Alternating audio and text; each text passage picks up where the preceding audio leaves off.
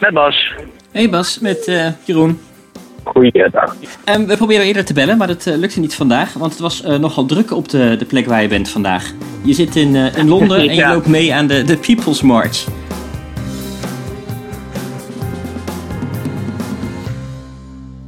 Ja, en het, het bereik is nog steeds.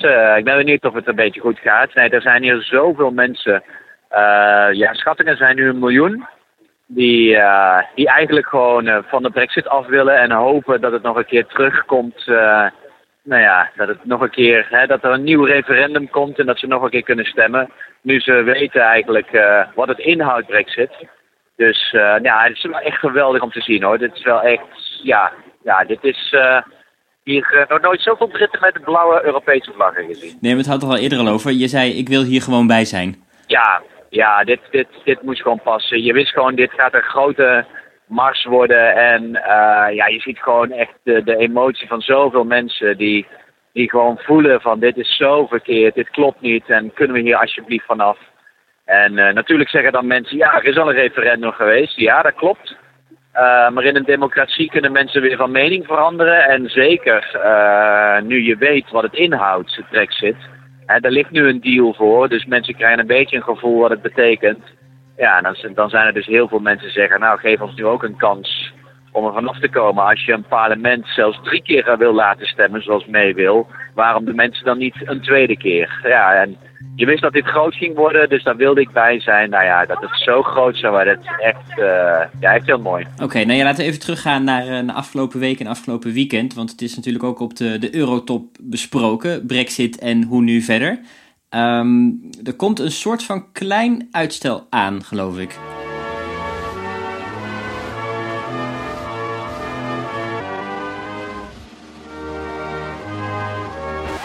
Ja, het is een beetje complex, maar ja, dat, dat snap ik op zich wel. Uh, er kan een uitstel komen, maar dan moet May wel uh, aangeven dat, dat ze deze week, de komende week, dan wel zeg maar uh, een meerderheid in het parlement heeft voor de deal.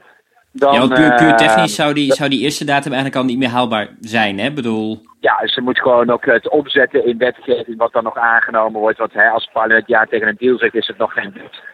Dus ze had al gezegd van ik heb meer tijd nodig. Nou, dat willen ze dan haar de volgende week uh, willen ze aanzien van oké, wat, uh, wat gebeurt er dan in het parlement? Als dan alsnog er geen meerderheid is, moet ze met een plan komen. En misschien kan ze dan nog wat tijd krijgen tot mei, maar ja, dan moet ze wel aangeven wat ze wil. En, en dat is natuurlijk steeds de grootste vraag hier. als, je, als je niet als je niet van koers verandert en je, je hebt continu een parlement dat jouw deal niet steunt, ja, dan, dan waarom zou Europa dan nog heel veel meer tijd geven? Nou ja, die discussie die blijft maar uh, rondgaan. Ja, komende week is er nog een laatste kans om te laten zien dat, dat deze deal die zij wil, ja, dat ook een meerderheid in het parlement heeft. Maar ja, dat, daar wordt natuurlijk flink aan getwijfeld. En moeten we ons in Europa gewoon niet voorbereiden op een harde brexit? Ik bedoel, is het niet langzamerhand dat Europa zegt van... jongens, als jullie het niet weten, dan, dan moeten we er maar mee stoppen? Nou ja, kijk, er gaat een moment komen dat dat er is. Maar het is natuurlijk ook wel een hele grote verantwoordelijkheid. Want een harde brexit, uh, daar heeft iedereen, uh, daar is niemand bij gebaat. Uh, dus, dus het zou ook nog wel een... De Britten willen eruit. De Britten wilden met deze rode lijnen, deze deal... Uh, de Britten willen dit. En dan, en dan op het laatst er niet uitkomen en het dan aan Europa overlaten. Zeggen, nou ja, gaan, strekken jullie de stekker er maar uit. Ja, dat is natuurlijk ook iets wat heel veel regeringsleiders liever niet doen. Die willen echt wel gewoon een, een nou ja, waarschijnlijk heel veel liever geen brexit. En als er dan een brexit komt met een deal, ja, wel op basis van, wat mee uh, uh, heeft uitonderhandeld. En ja, ik hoop nog steeds, ja, of er komt dus een referendum, hè, laat het nog een keer de mensen bepalen. Of mee verandert gewoon van koers en ziet nu eindelijk eens in dat een brexit niet iets is wat je met partijpolitiek moet doen, maar dat je echt met een brede meerderheid in het parlement moet gaan werken. En dat betekent dus met andere partijen. Ja, dat is in het Britse systeem heel wild, maar volgens mij Brexit is ook wild genoeg om een keer iets anders te doen dan partijpolitiek. Maar tot nu toe heeft May niet bewezen dat ze uit die partijpolitiek kan komen. Dus ja, er zijn ook steeds meer stemmen binnen de Tories die zeggen dat May maar uh, moet stoppen. Dus er zijn nu ook weer vragen of May wel het eind van de week zelf gaat halen. Nou ja, kortom, uh, formeel weer een spannende week. Nog een laatste week voor een kans op de meedeal. Maar uh, ja, het, het, het, lijkt toch weer op chaos uit te draaien. En ja, het risico van een no-deal ja, is gewoon levensgroot. Maar daar heeft echt niemand baat bij. Nou, we gaan het zien de komende week en de, de komende tijd in ieder geval, hoe dat zich verder, uh, verder ontwikkelt.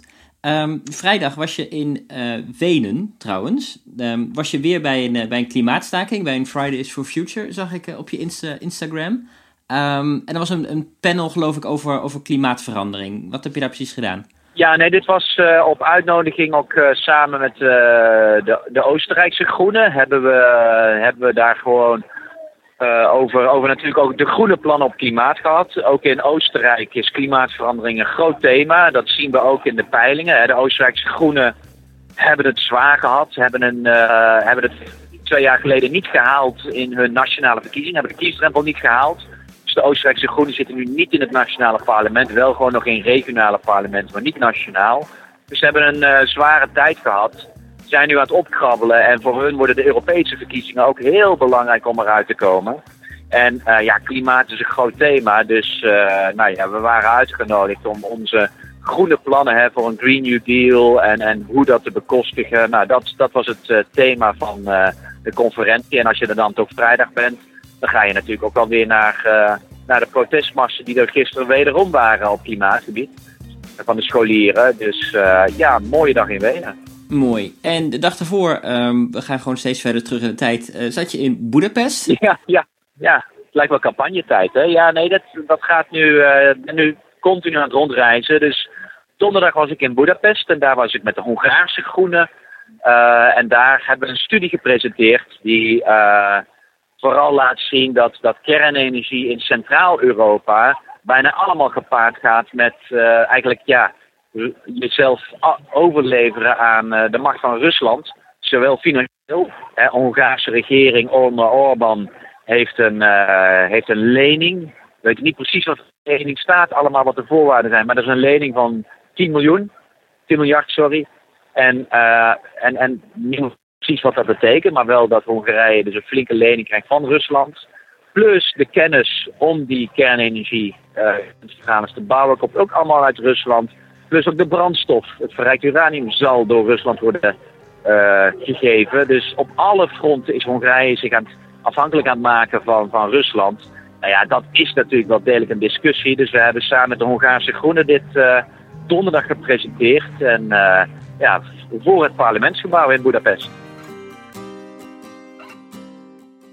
Oké, en als we toch in Hongarije zitten, heel even nog over de zaak Orbán hebben. Ja. Um, even terug. De, ja. de, er was een um, discussie binnen de, de, de Europese Christendemocraten, dus de EPP, over de rol van, van de partij van Orbán.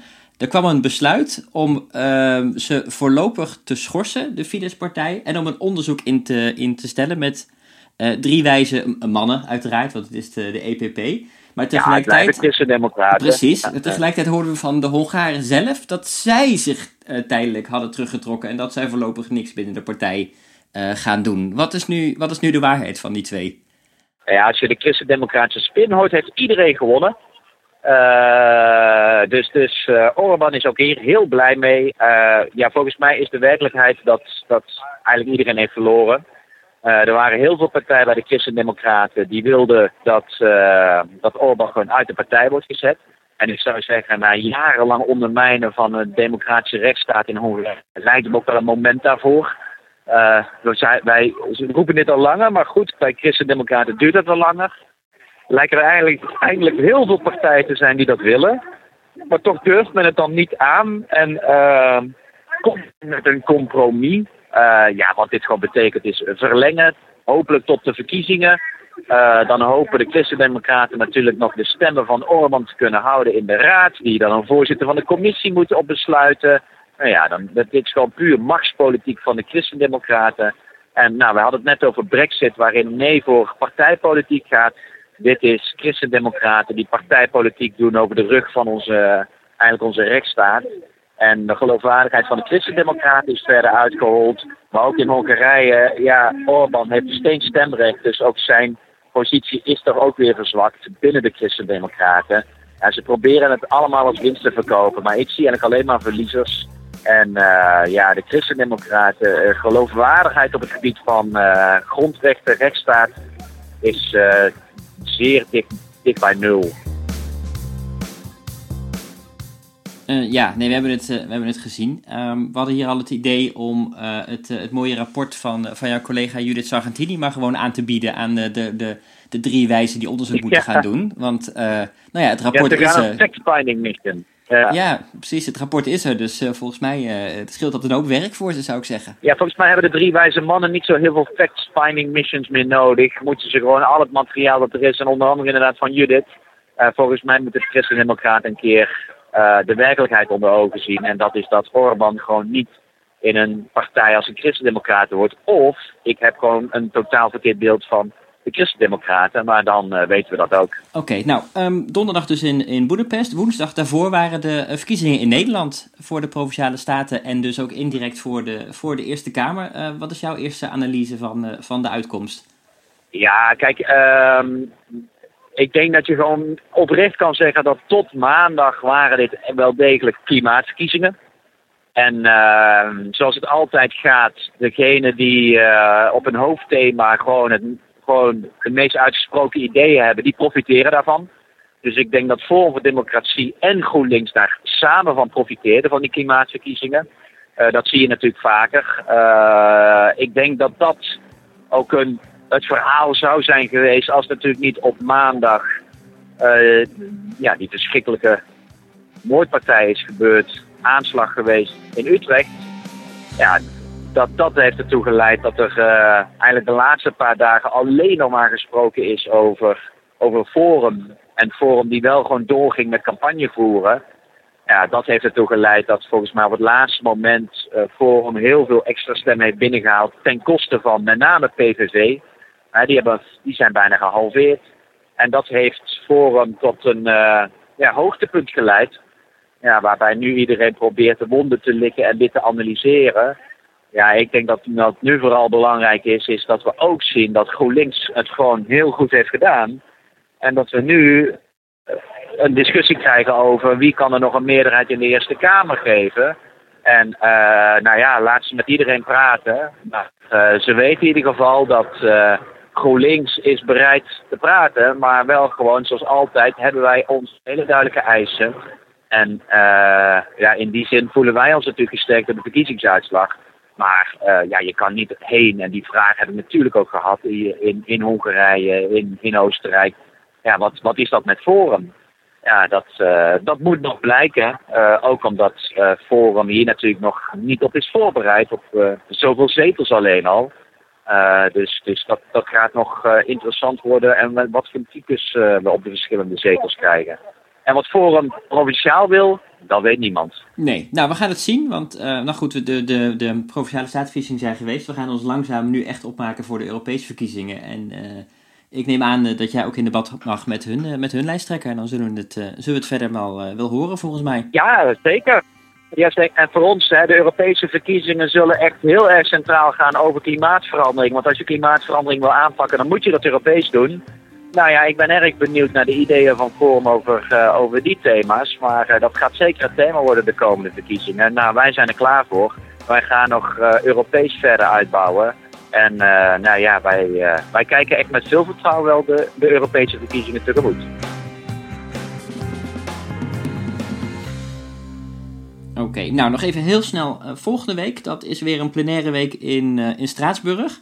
Ik heb even drie punten van de agenda ja. uh, gepikt nog. De eerste, Dieselgate komt weer terug. Van nooit weg geweest eigenlijk.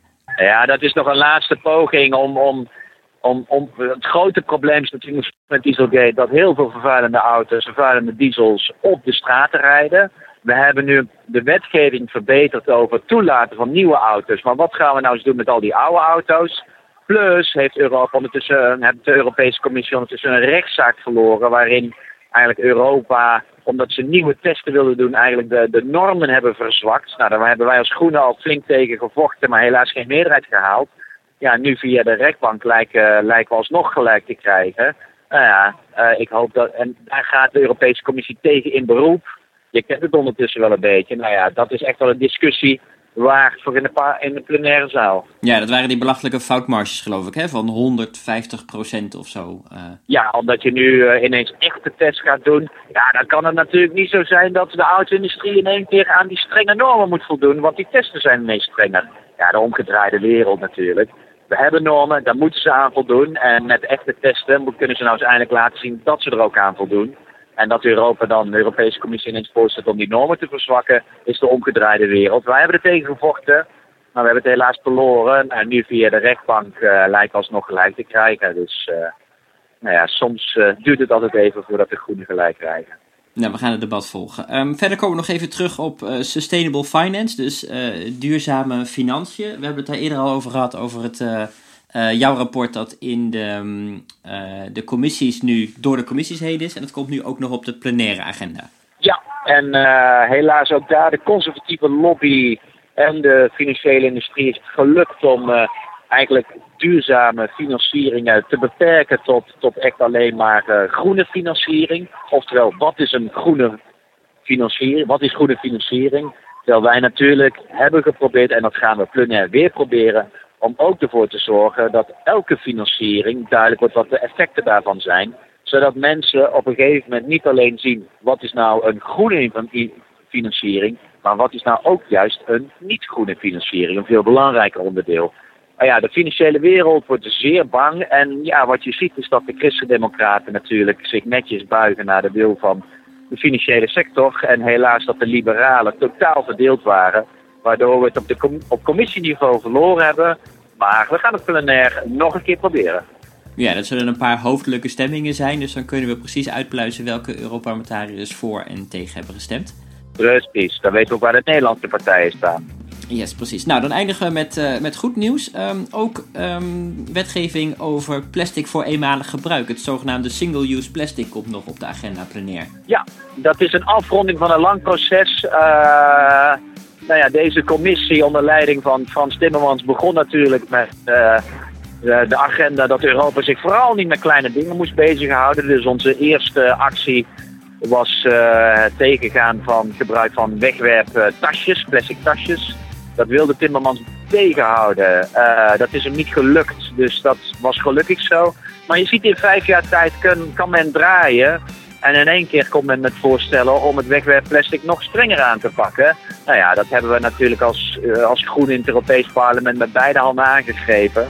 En eh, hebben er een goede wet uitgehaald. En eh, nou ja, dat hele proces ronden we deze week af met een positieve stemming. En dan ja, we, kunnen we concluderen dat die agenda van deregulering eindelijk is omgezet in gewoon aanpakken van plastic vervuiling. Had wat sneller gekund, had wat sneller gekund, maar we zijn gewoon heel blij dat het gelukt is. En eh, nou, groen succes. Mooi, goed zo. Nou, ehm, dan zit het er weer op. Als het goed is heb je morgen eh, één dagje vrij. Eh, ga je lekker Londen in volgens mij? Ja, ik blijf even een dagje in Londen en dan ga ik gewoon maandag kom ik naar Straatsburg via een overstap in Parijs. Nou prima, dan spreken we je volgende week weer. En geniet van je vrije dag morgen. Ja, komt goed. Jij ook hè. Oké, doeg! Tot ziens.